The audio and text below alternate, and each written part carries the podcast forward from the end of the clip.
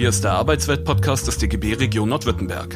Reden wir über uns, unsere Arbeitsbedingungen, was in der Arbeitswelt passiert und was wir davon halten.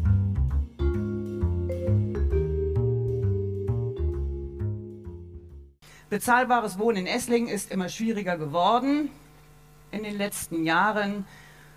Und das ist blöd, weil man kann ja nicht sagen, ich wohne jetzt mal nicht. So wie bei Schokolade, ich esse jetzt mal keine Schokolade, ist mir zu teuer, geht bei Wohnen halt nicht. Es geht also alle an, es ist ein wichtiges Thema, es wird wahrscheinlich eins der Hauptthemen auch im Bundestagswahlkampf. Aber auch hier in Esslingen eines der großen Themen. Alle fünf Kandidaten und die Kandidatin sind da. Und ich wollte sie jetzt eigentlich erst vorstellen, aber wir stellen jetzt um, nämlich wir haben eine Präsentation von Studierenden unserer Hochschule. Studierende der sozialen Arbeit haben sich ein, zwei Semester lang, also ein Jahr lang, mit dem Thema im Rahmen eines Projektes unter der Leitung von Professor Doktor Claudia Barth beschäftigt. Und sie werden uns jetzt die gesamten Ergebnisse ihrer einjährigen Arbeit präsentieren. Ich hoffe, Sie haben viel Zeit mitgebracht. Nein, Sie machen das in zehn bis maximal fünfzehn Minuten. Ich freue mich über, dass Katharina Götte, Maritta Angele und Alina Riedel bei uns sind. Herzlich willkommen und bitte einen Willkommensapplaus. Und damit ringfrei kein Wohnraum für alle? Genau. Wir haben uns mit der Frage ähm mit der Wohnungsfrage in Esslingen das Jahr beschäftigt und haben dann unsere Ergebnisse unter dem Titel Kein, Rom, kein Wohnraum für alle zusammengefasst. Wir sehen unsere Rechercheergebnisse als Diskussionsbeitrag, um auf die angespannte Wohnsituation in Esslingen ähm, aufmerksam zu machen. Und wir geben Ihnen jetzt heute nur einen kleinen Einblick unserer Präsentation, die wir etwas zusammengefasst haben. Ähm, Zunächst möchte ich Ihnen einmal ein paar Fakten zur Miete darstellen, die wir herausgefunden haben. Wir haben uns die durchschnittliche Netto-Kaltmiete in Esslingen angeguckt und deren Entwicklung in den letzten zehn Jahren. Das spricht von zweitausendzehn bis zweitausendzwanzig.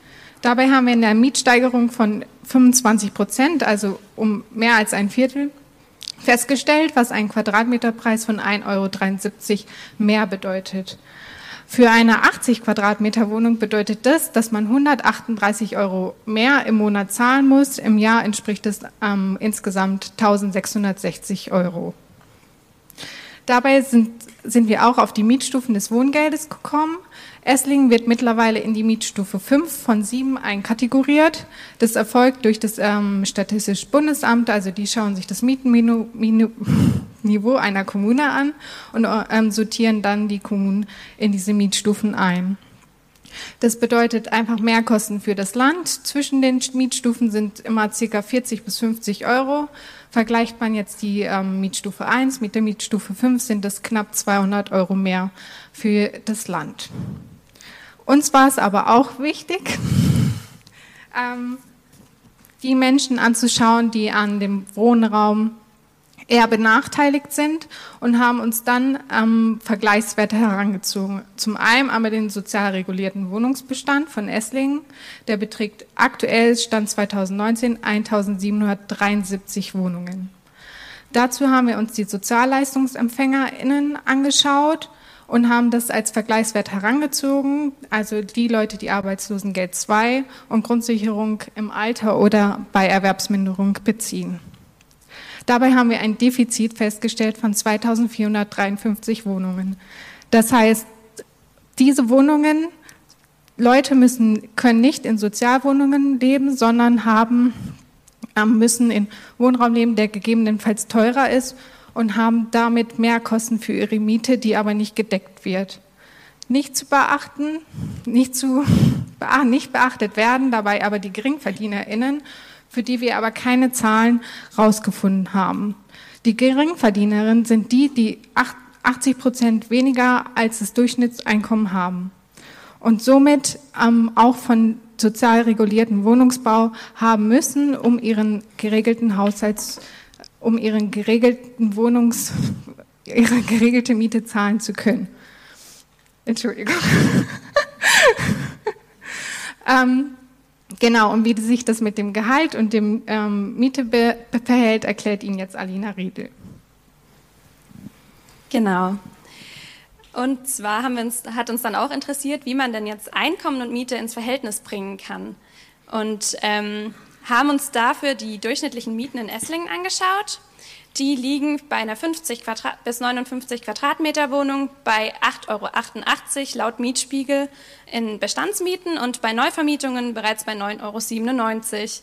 Da möchte ich aber direkt an der Stelle auch den Mietspiegel kritisieren, weil er eigentlich den, und die durchschnittlichen Mieten unserer Meinung nach zu niedrig ansetzt. Ähm, Der erfasst die Mieten ohne Modernisierung und ohne Baujahr. Außerdem ist es den Vermietern auch freigelegt, plus oder minus fünfzehn Prozent noch dazu zu rechnen. Wenn wir jetzt hier bei der Neuvermietung plus fünfzehn Prozent dazu rechnen, einmal klicken, dann kommen wir schon bei elf Euro siebenundvierzig pro Quadratmeter raus. Ähm, was bedeutet das jetzt? In der Fachdiskussion wird von der Grenze der Leistbarkeit bei dreißig Prozent gesprochen. Das bedeutet, dass kein Haushalt mehr als dreißig Prozent von seinem Einkommen für die Miete ausgeben sollte, um sich gut die Miete eben leisten zu können. Wie viele Personen sind jetzt davon betroffen? Dafür haben wir uns die Leistungsgruppen angeschaut, der vollzeitbeschäftigten ArbeitnehmerInnen in Baden-Württemberg. Die Leistungsgruppen spiegeln in Leistungsgruppe eins und zwei den Führungsbereich wider. Leistungsgruppe drei sind äh, Menschen mit fertiger Ausbildung, schwierigen Tätigkeiten und Berufserfahrung. Und Leistungsgruppe vier und fünf sind Menschen, angelernte bzw. ungelernte ArbeitnehmerInnen. Ähm, in dem Dia- das Diagramm zeigt Ihnen, wie die prozentual aufgeteilt sind in Baden-Württemberg und wie hoch die durchschnittliche Miete sein dürfte, damit Sie nicht mehr als dreißig Prozent pro Quadratmeter ausgeben müssten, also dreißig Prozent Ihres Einkommens. Bei Leistungsgruppe eins sehen wir hier, die könnten sich über dreißig Euro leisten pro Quadratmeter, das heißt in Esslingen ist das kein Problem. Leistungsgruppe fünf dagegen ist mit sechs Euro neunzig weit darunter. Genau. Das bedeutet, dass für Leistungsgruppe vier und fünf, das sind zwanzig Prozent der Bevölkerung in Esslingen, es eigentlich nicht möglich ist, sich die Mieten zu leisten. Und auch für die Leistungsgruppe drei, die zwar zehn Euro fünfzig zur Verfügung hat, wird es deutlich schwieriger, weil, wie ich ja schon gesagt habe, der Mietspiegel ziemlich gering anges- oder ziemlich niedrig angesetzt ist. Also insgesamt sind es dann quasi sechzig Prozent der Bevölkerung, für, die, für denen es schwierig ist, ähm, sich die Mieten leisten zu können.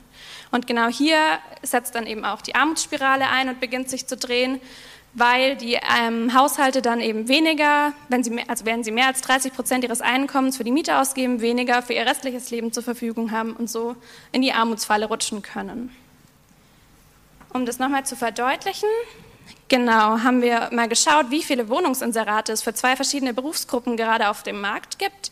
Die haben wir, oder da haben wir einmal die Einzelhandelskauffrau und den Sozialarbeiter. Die haben wir beide gerechnet mit Teilzeit, achtundzwanzig Stunden und zwei Kindern. Ähm, die Einzelhandelskauffrau hat dabei über zweitausendvierhundert Euro im Monat zur Verfügung. Sie könnte also siebenhundertdreißig Euro für die Miete ausgeben. Da gibt es aktuell kein einziges Inserat, das sie sich leisten könnte in Esslingen. Für den Sozialarbeiter mit über dreitausend Euro Einkommen, der könnte neunhundertsechs Euro ausgeben, gibt es zwei Inserate, wobei mit zwei Kindern eine Zwei-Zimmer-Wohnung schon auch ganz schön begrenzt ist. Und genau, was sind jetzt die Ursachen für das Ganze? Da gebe ich ab an die Maritta Angele. Dankeschön. Genau. Machen wir kurze Verschnaufpause. Genau. Also ich ähm, zeige die Folie, die zeigt ähm, den Schwund des sozial regulierten Wohnungsbestandes. Äh, in Blau, also die blaue Farbe zeigt die Mietwohnungen, die orangene Farbe zeigt den selbstgenutzten Wohneigentum oder auch ja Eigenheim. Ähm, hierbei geht es um die Wohnungen, die der Mietpreisbindungen oder der Eigenheimförderung unterliegen. Nach fünfzehn Jahren fallen die Wohnungen aus der Mietpreisbindung heraus. Ähm, was ganz gut erkennbar ist in Blau, ist, dass circa die Hälfte von zweitausendzehn bis zweitausendneunzehn reduziert, ähm, sich ziemlich reduziert hat, also circa die Hälfte bei den Mietwohnungen.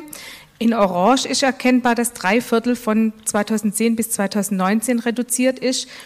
Die Eigenheimförderung betrifft es in dem Fall. Und als Fazit kann man zusammenfassend sagen, der sozial geförderte Wohnraum schwindet.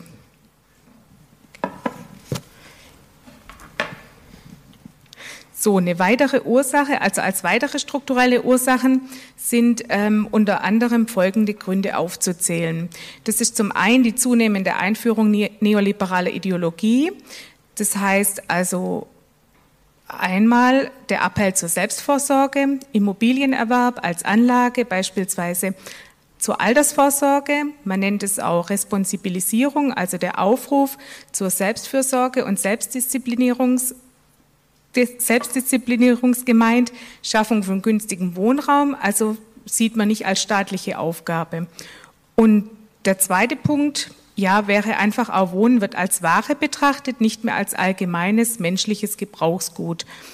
Ähm, ja, man sagt auch Finanzialisierung, das heißt, die Immobilie wird von einem Gebrauchsgut zu einem Finanzprodukt. Ein letzter Punkt, den ich noch aufgreifen möchte, ist, die Ressource Boden ist begrenzt und nicht vermehrbar. Und deshalb kann man auch mit Neubauten, die die Wohnungsfrage äh, betreffen, nicht, also das kann ja nicht allein dadurch, dadurch re- reguliert werden. Genau, jetzt bleibt zusammenfassend noch das Fazit übrig zum Schluss. Ähm, da möchte ich sagen, oder ja, Fazit ziehen, Personen mit geringem und mittlerem Einkommen müssen mehr als dreißig Prozent des Nettoeinkommens für die Miete aufbringen.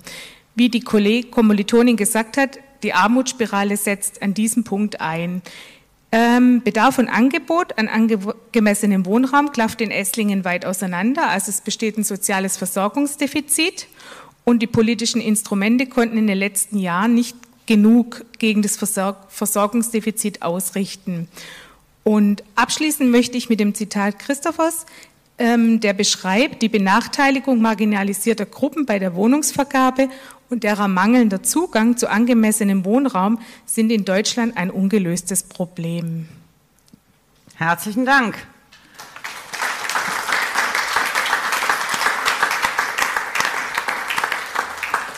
Vielen Dank, Katharina Götte, Maritta Angele und Alina Riedel. Das war der Arbeitswelt-Podcast des D G B Region Nordwürttemberg. Mehr Infos, Videos und alle Folgen findet ihr auf unserem YouTube-Kanal. Folgt uns auch auf Instagram, Twitter und Facebook.